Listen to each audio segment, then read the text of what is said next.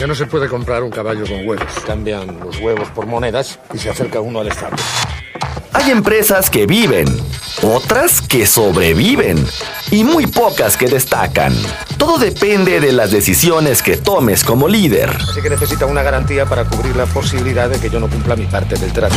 Bienvenido a Empresas con Valor, el lugar donde encontrarás tips, consejos, herramientas y prácticas para empresarios, contadores, administradores y emprendedores.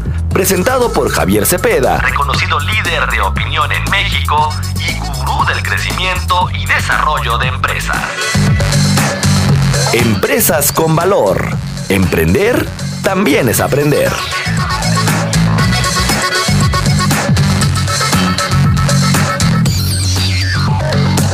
Hay problema. No hay problema. ¿Cuál es el problema?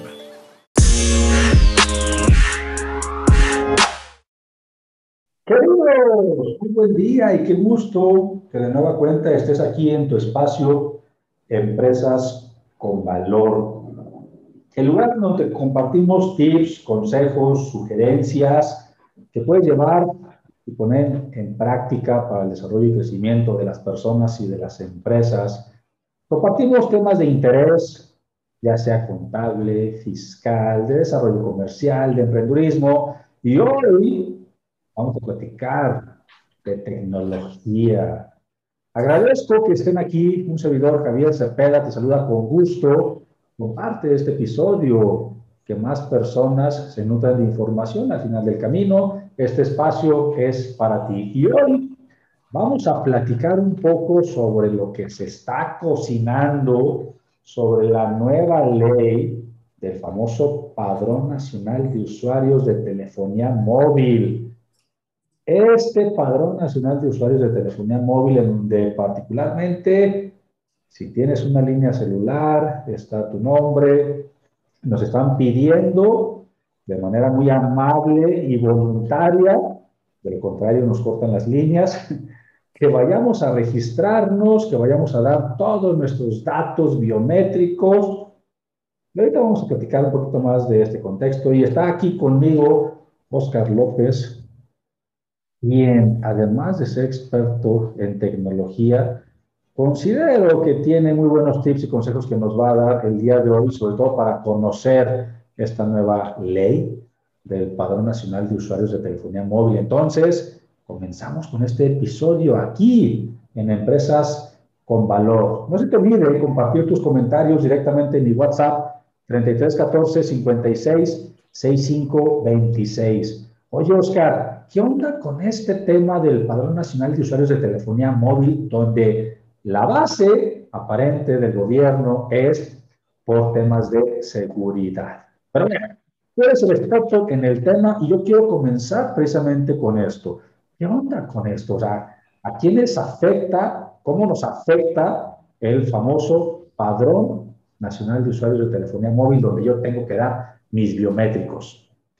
Lo primero, comentar que, eh, que, tenemos que dejar claro que el tema de los datos, el dato es en sí la moneda más valiosa de un mundo en el que vivimos, de un mundo informatizado, eh, vale más que cualquier otra cosa. Eh, el tema aquí es que este, este, este decreto a través de, de la, del Instituto Federal de, de Telecomunicaciones y que ya está aprobado, tiene un tema eh, escabroso de lado, pues, eh, por cómo compromete la información de la gente. Para empezar, quiero decir que todo, todo lo que sucede ahorita alrededor de datos es darle un contexto mundial, ¿no? Estados Unidos, por ejemplo, está ahora, digamos, en una guerra informática con, con China, ¿no? Si hacemos un poquito de memoria, hay un tema desde antes que, que, se hablaba, podemos hablar de las elecciones de Trump, ¿no? De cómo se, en 2016 se comprometió eh, a través de tener ciertos datos importantes de la gente o se manipuló la votación a través de darles los temas que ellos querían. Entonces, empresas como Huawei están siendo vetadas de Estados Unidos por el tema de cómo manejan esos datos y precisamente que los gobiernos saben que tener ciertos datos es muy, muy relevante o genera muchísimo poder sobre quien tenga esos datos, sobre quienes haga uso de esos datos. Entonces, el interés ahorita es que ya no se vivió una guerra tan, eh, solamente a cañonazos, ¿no? O a, bombazos o a través de drones, sino también se vive una guerra de quién de quién posee los datos. Ahorita entonces, si, nada más para sentar el precedente, eh, no es poco de lo que estamos hablando. Eh, las empresas hoy en día con más poder a nivel mundial, se habla de Google, de Facebook o de todas aquellas que recopilan eh, información, son las más poderosas. Y eso quiere decir que todo lo que se pida a, través de una plataforma, eh, pone en riesgo o nos pone en, un sentido vulnerable. Ahora, si hablamos de biometrías, que no es otra cosa que medir aquello que, nosotros, digamos, medir las cosas de nuestro cuerpo que no se pueden eh, modificar. Y segundo, que son mecánicas, es decir, que podemos... Eh, que no podemos modificar su ritmo ni nada. Esto, esto tiene que ver con los latidos del corazón, si quieres, a un nivel muy profundo y a un nivel muy básico con nuestras huellas dactilares, con la, nuestra forma de, del rostro, ¿no? Entonces, con todo esto, lo que está sucediendo ahorita es que hay muchísima crítica respecto a lo que está haciendo el gobierno. Pues esta, este, esta propuesta no la tienen otros países donde se respetan las, las, eh, digamos, eh, las libertades individuales o más bien el, eh, digamos, que tú puedas tener o, pasar de incógnito en Internet o del uso de la tecnología. ¿Qué quiere decir esto? Si nos vamos, eh, ¿a quién más está aplicando esto? Está China, ¿no? Que China no tiene una regulación, no va éticamente, nunca ha sido la, postura de China estar centrado en la gente, sino centrado en sus políticas comerciales y, en el control sobre su gente. Eh, lo tiene Venezuela y lo tiene Arabia Saudita. Es decir, si primero ponemos un contexto de quién ya tiene aplicada una normativa así, estamos haciendo, digamos, un retroceso, ¿no? Eh, mientras la tecnología es una herramienta, o lo podemos ver como una herramienta eh, para solucionar cosas, eh, en este caso lo que apuesta el gobierno es a decir, bueno, quiero, lo que quiero es evitar extorsiones, el tema a través de los teléfonos y todo. Es, es no se parte nada más de la tecnología, ¿no? Tenemos casos infinitos de decir, aquí quiero aplicar tecnología, pero si antes tienes un sistema corrupto, puede terminar en algo súper malo, ¿no? O sea, quien haga, quien haga uso de estos datos es, un peligro inminente. Eh, yo, yo, no imagino, yo no imagino a los secuestradores, a los extorsionadores, a los asaltantes que vayan y compren su teléfono celular y lo activen con sus datos reales, con su INE real, para fines de dar cumplimiento a la legislación. ¿Tú te imaginas esto? No, lo que sí me imagino de inmediato es un mercado negro con esto, es decir, que ya puede ser este Javier Cepeda o Oscar López vendida su identidad, ¿no? Y diciendo, ah, es que fulanito que hizo esto, pues es esta otra persona, ¿verdad? Porque esa, este, este tercero en cuestión, este ladrón o este que persona que se va a dedicar a extorsionar, evidentemente no va a utilizar su identidad. Esto, esto ya es, ya es este, ya es conocido. Anteriormente, creo que fue en 2009, el gobierno ya había puesto una iniciativa como esta. La diferencia de 2009... En 2009 ya había una, una, ya existía la intención de, y de hecho se puso en marcha, en marcha, perdón, de que existiera una ley como esta y terminaron perdiendo el gobierno los datos, ¿no? Terminaron vendiéndose en el mercado negro estos datos. oye Oscar, mira, hace unos años eh, se encontró en el mercado negro la lista, la base de datos del IFE, todavía era el IFE, no, no, era, no era el INE todavía. y, es un, y, es un, tema muy sensible, porque prácticamente tienes ahí a todo el listado del padrón este, votante. Ahora, yo me imagino, yo me imagino con este nuevo contexto en donde yo voy a dar mi iris, mis huellas, todos mis biométricos que se encuentren en el mercado negro, ¿cuál sería el alcance de las personas que adquieran esta, esta información para poder usarlo, inclusive hasta en mi contra. Sí, fíjate que, que esta parte lo voy a poner del, del, escenario más sencillo al más complejo, ¿no? O al más peligroso. El escenario más sencillo que ya de por sí compromete es que eh, si yo tengo una, una aplicación, ¿no? Por ejemplo, de, en mi celular y mi celular está ligado totalmente a mi identidad, en este sentido, yo ya no puedo tener una, no puedo pasar de incógnito. La, situación sencilla sería, tengo una aplicación, por ejemplo, de citas, ¿no? Y esa aplicación de citas lo que va a hacer es que me va a poner una, una, me va a decir, ok, si tú querías ser incógnito en esa aplicación de citas, ahora no puedes porque está ligado a un número de teléfono, ¿no? Ese sería el caso más sencillo. Entonces, entonces me tengo que desconectar de las aplicaciones de citas porque ya no es tan privado como antes era. Ya no es porque eh, aquí entra otro tema en cuestión bien, bien interesante. Siempre, siempre llega primero la, la tecnología y después la regulación. O sea, si hacemos un caso, ah, o sea, el gobierno está atrás, incluso las universidades están atrás. ¿sí? El que está en el número uno es el tecnólogo, es el informático. Eh, te voy a poner dos ejemplos de, cómo sucede el, tema eh, en la tecnología y por qué está tan mal esta ley. Pero digamos, primero llega Uber y después tenemos a taxistas aventando piedras, ¿no? Ahí, este, hoy podemos Hoy podemos decir, podemos hacer robots eh, que tengan aspecto de mujer y utilizarlos como juguetes sexuales, ¿no?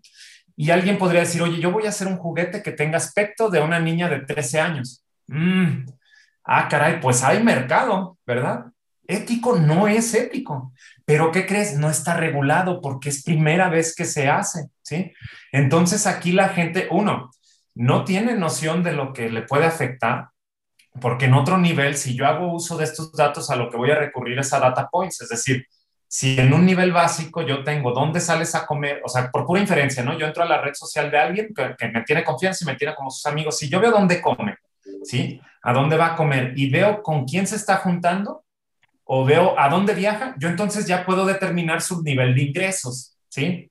Es que ahora imagínate, fíjate, eh, cuando, cuando dijiste que la tecnología va por, va, por delante, y es totalmente cierto, y, y, somos bendecidos aquellos que nos dedicamos a la tecnología, es bien sabido que hablando, por ejemplo, del marketing digital, del inbound marketing, eh, puedes inclusive generar ese, ese deseo de las personas de adquirir un producto o servicio a través de conocer sus intereses, sus gustos, sus relaciones, qué visita, o sea, realmente ya ahorita con ciertos datos básicos que inclusive de manera voluntaria las personas nos, nos dejan en diferentes formularios, ya nosotros podemos preparar campañas este, comerciales. Pero ahora, con el tema de los biométricos, o sea, creo que esto se magnifica.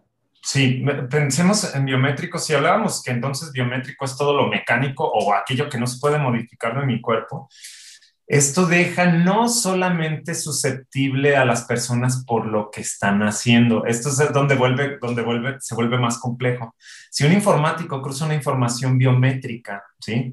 Eh, con un tema de data de redes sociales, obtienes una predicción del comportamiento del usuario. ¿Qué quiere decir? Esto ya suena, es totalmente ñoño, totalmente informático, totalmente tirado hacia el futuro, que si tú tienes cierto comportamiento repetitivo, entonces, y, sabe, y tienes estos datos biométricos. Ahora hablemos de, que esta medición eh, pudiera ser eh, ahorita, que dijera ahorita el gobierno, sabes que como ya empezamos con esto, ahora también quiero checar tus latidos del corazón para ver por el tema de COVID que tú estés bien, ¿verdad?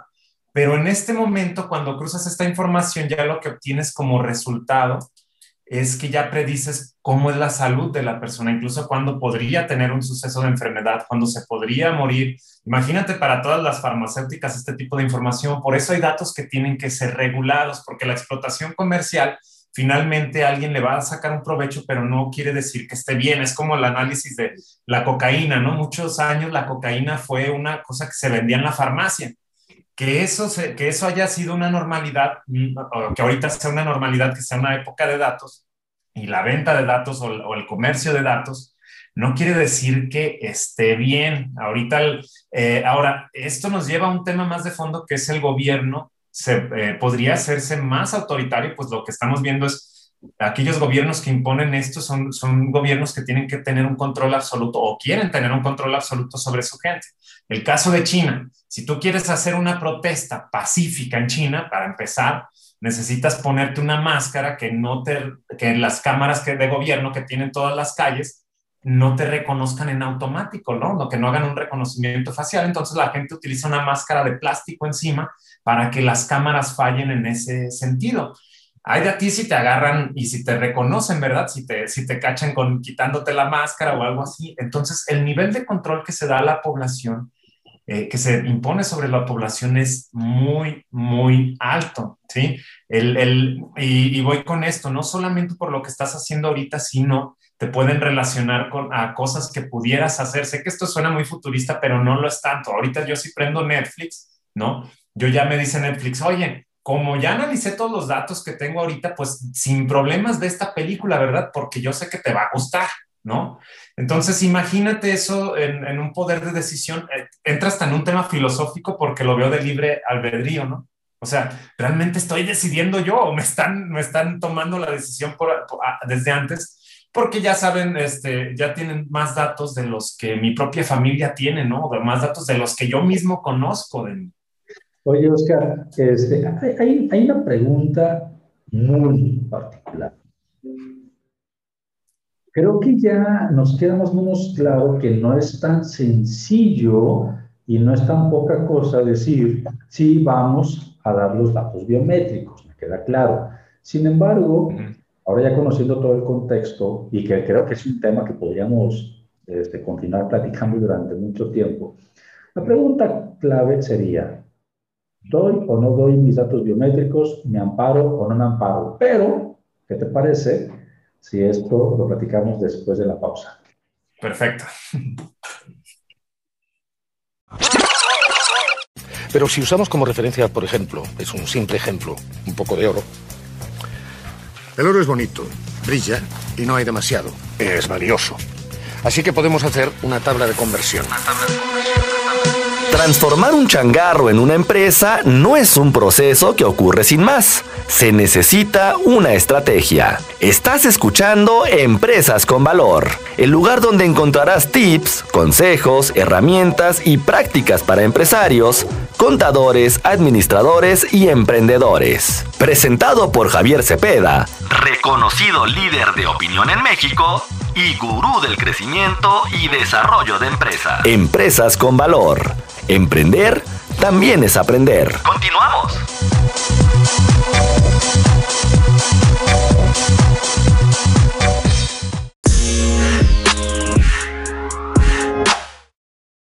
Queremos tener en cuenta aquí en tu espacio Empresas con Valor. Me da gusto que sigas aquí con nosotros, me da gusto que sigas escuchando este episodio tan interesante, al igual como el resto de los episodios. Recuerda que aquí es donde te compartimos información que puedes poner en práctica y que te va a servir para tener un desarrollo personal y profesional. A final de cuentas, es una capacitación, una actualización continua en diferentes temas, llámese contables, fiscales, de emprendurismo, comerciales, como el de hoy de tecnología. Y aquí la verdad es que no nos importa si eres el administrador, el contador, el gerente, el intendente o hasta el presidente. Aquí todo mundo puede escuchar estos episodios. Dinos, ¿qué te parece? ¿Qué es, qué, ¿Cuáles son tus opiniones? Compártelos a través de mi WhatsApp 3314 56 65 26. Dime qué otros temas te gustaría que trajéramos aquí en Empresas con Valor. ¿Qué personas te gustaría que hiciéramos el esfuerzo para que estuvieran aquí, como es el caso de Oscar López, un experto en tecnología y a quien antes del corte, yo le preguntaba, yo como usuario, ya más o menos conociendo, porque es importante informarnos, ya conociendo un poco el contexto y solamente un poco de la nueva regulación en el que yo tengo que ir prácticamente a proporcionar mis biométricos para que se pueda llevar a cabo el Padrón Nacional de Usuarios de Telefonía y que pueda cumplir con esta legislación. De lo contrario, me cancelan mi línea celular. Pregunta, ¿voy? ¿No voy? Porque incluso ahorita está un tema bastante interesante de los famosos amparos. Ya se consiguieron, Oscar, seis amparos y esto va a ser como una pólvora, o sea, literal. Lo más complicado siempre en una nueva regulación es conseguir el primer amparo. Consiguiendo el primero y teniendo incluso el mecanismo de cómo se puede amparar uno, vienen los demás. Incluso de, en, en, a manera personal te diría, yo que, que, me gusta mantenerme informado, ya conseguí y lo, y lo pongo a disposición de todos los, este, los que nos están escuchando. Hay formatos, hay formatos que diferentes grupos de abogados, firmas, están desarrollando. Son formatos, son machotes de amparo, en donde prácticamente lo único que tenemos que hacer es rellenar los datos. Y son, y son formatos que cumplen con todo el, el, tema legal. Pero, Oscar, ¿qué onda? ¿Nos amparamos, no nos amparamos? Le damos. Yo creo que, eh, bueno, para empezar, eh, y otra vez viene la comparativa con otros países, ¿no? Eh, la respuesta sí, la, la respuesta corta es eh, sí debería de ser un movimiento eh, masivo el tema del amparo, porque, como te decía, otorgar ese poder de datos al gobierno es peligroso, sobre todo datos informáticos. A diferencia de 2009, cuando habían iniciado con esta iniciativa, cuando ya habían puesto en marcha esta iniciativa y terminan los datos en el mercado, en el mercado negro, lo que sucede ahora es que todos los dispositivos bajo la ley de Moore han avanzado y recopilan mucho más datos que, hace una década o más de una década, ¿no? Entonces, el punto con esto, si yo lo comparo, eh, eh, eh, incluso con otros países y las regulaciones, si me voy a Alemania, por ejemplo, tú ni siquiera puedes tomar fotografías a gente que no esté dándote su permiso de eso. Y cuidadísimo para los mismos padres con que suban fotografías de sus niños a las redes sociales, ¿sí?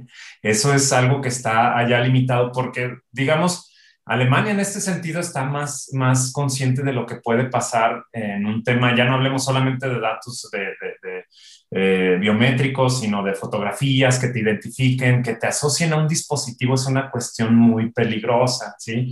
Porque ese dispositivo entonces te genera una responsabilidad a través de todas las aplicaciones y no necesariamente todas las opiniones y todos aquellos linchamientos digitales que hemos visto ahorita se pueden volver mucho más comunes y se pueden incluso crear informaciones que vienen falsas mientras se tenga la información del dispositivo y todos los datos eh, biométricos. Eh, mi, mi, recomendación aquí sería sí meter un amparo, pero también al mismo tiempo quiero dar la otra, la otra parte de esto. La gente no es consciente de cómo afecta regalar sus datos, ¿no? O sea, en general, nosotros nos llega una aplicación para decir, nos vamos a ver más viejitos Ah, sí, entre le doy y me, me, pongo una fotografía.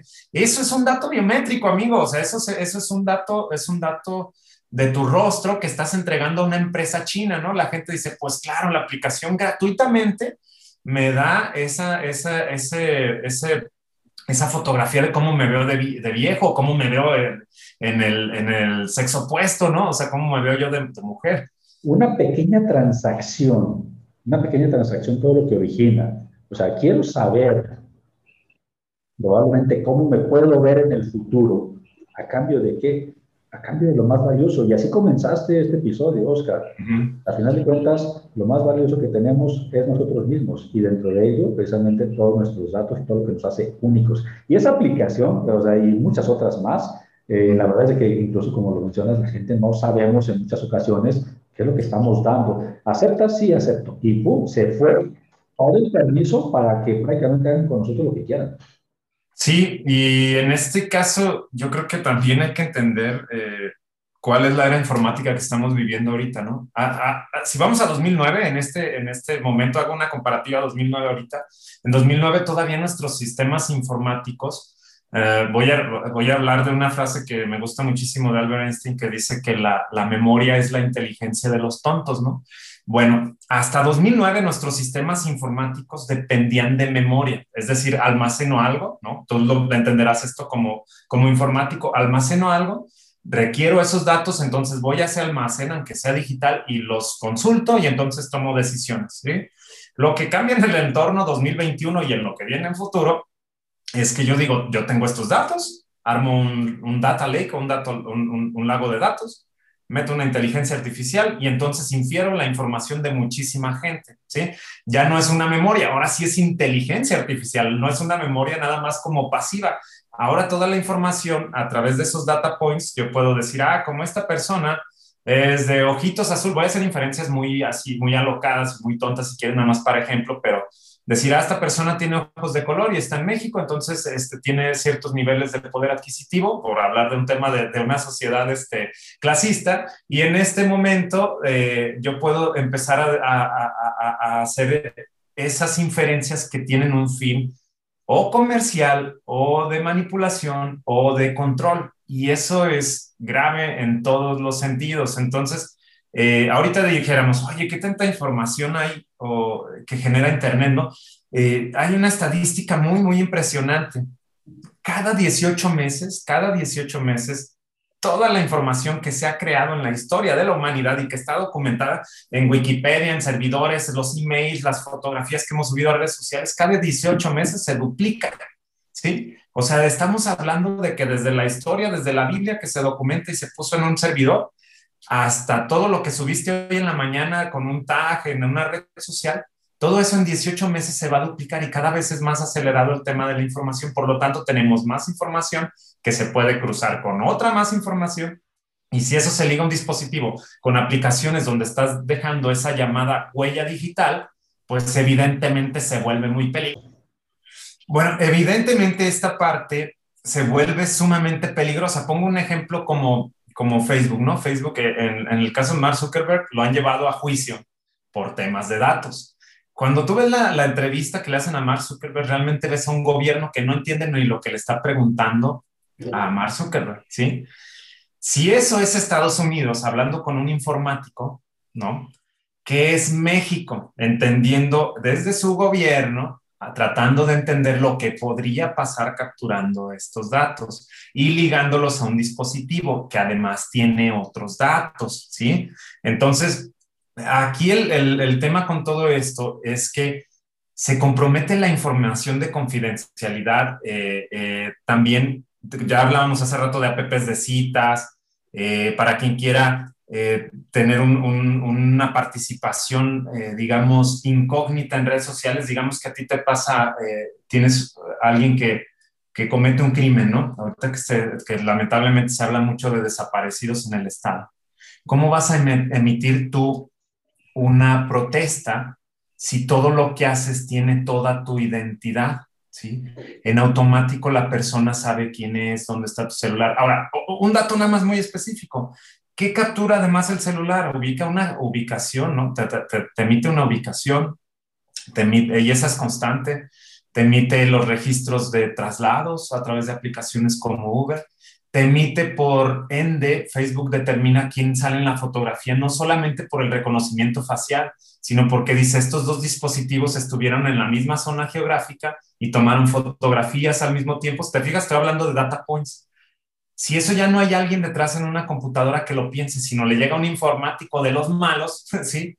O sea, yo tengo un punto masivo para sacar un montón de inferencias que me dan muchísimo, muchísimo eh, eh, poder. Entonces, en términos generales, no es tan fácil decir, ay, sí, vamos a Telcel, vamos a Movistar, vamos a cualquier compañía telefónica y señores, aquí están mis biométricos. Creo que la moraleja de todo esto, mi querido Oscar, es seguir conociendo, seguir informándonos, seguir entendiendo cuál es la magnificación y qué, qué, nos puede traer consecuencias y buscar las alternativas. Y dentro de esas alternativas, pues ya nuestros queridos sabrán si aceptan el tema de ir a dar sus biométricos o la posibilidad de, del amparo que todavía apenas va empezando, pero como bien lo mencionaste, tendría que hacerse de manera masiva. Pero lo más importante es conocer, mantenernos informados, no es solamente tomar una decisión de sí o no lo voy a hacer, sino también el razonar el por qué y las posibles implicaciones que esto me trae. ¿Estás de acuerdo? Sí, Totalmente. Mi querido Oscar, te comprometo a que estés de nueva cuenta con nosotros en alguna otra sesión, con otros temas igual de interés, de tecnología o lo que nos quieras compartir.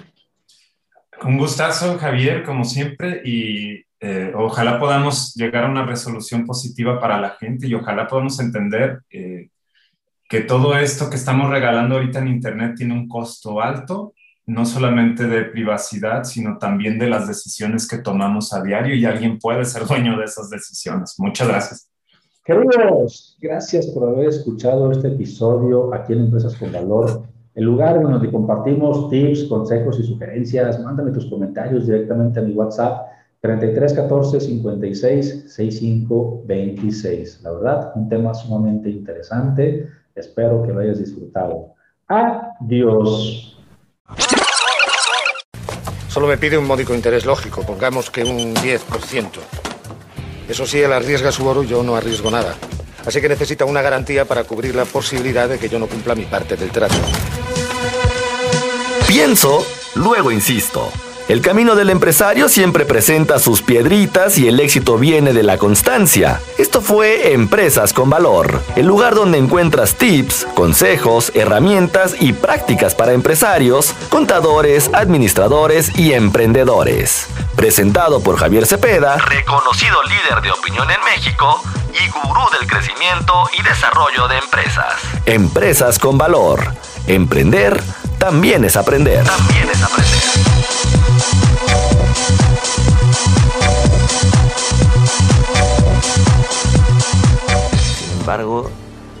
Sin embargo, si devolvemos una moneda, nos quedarán nueve.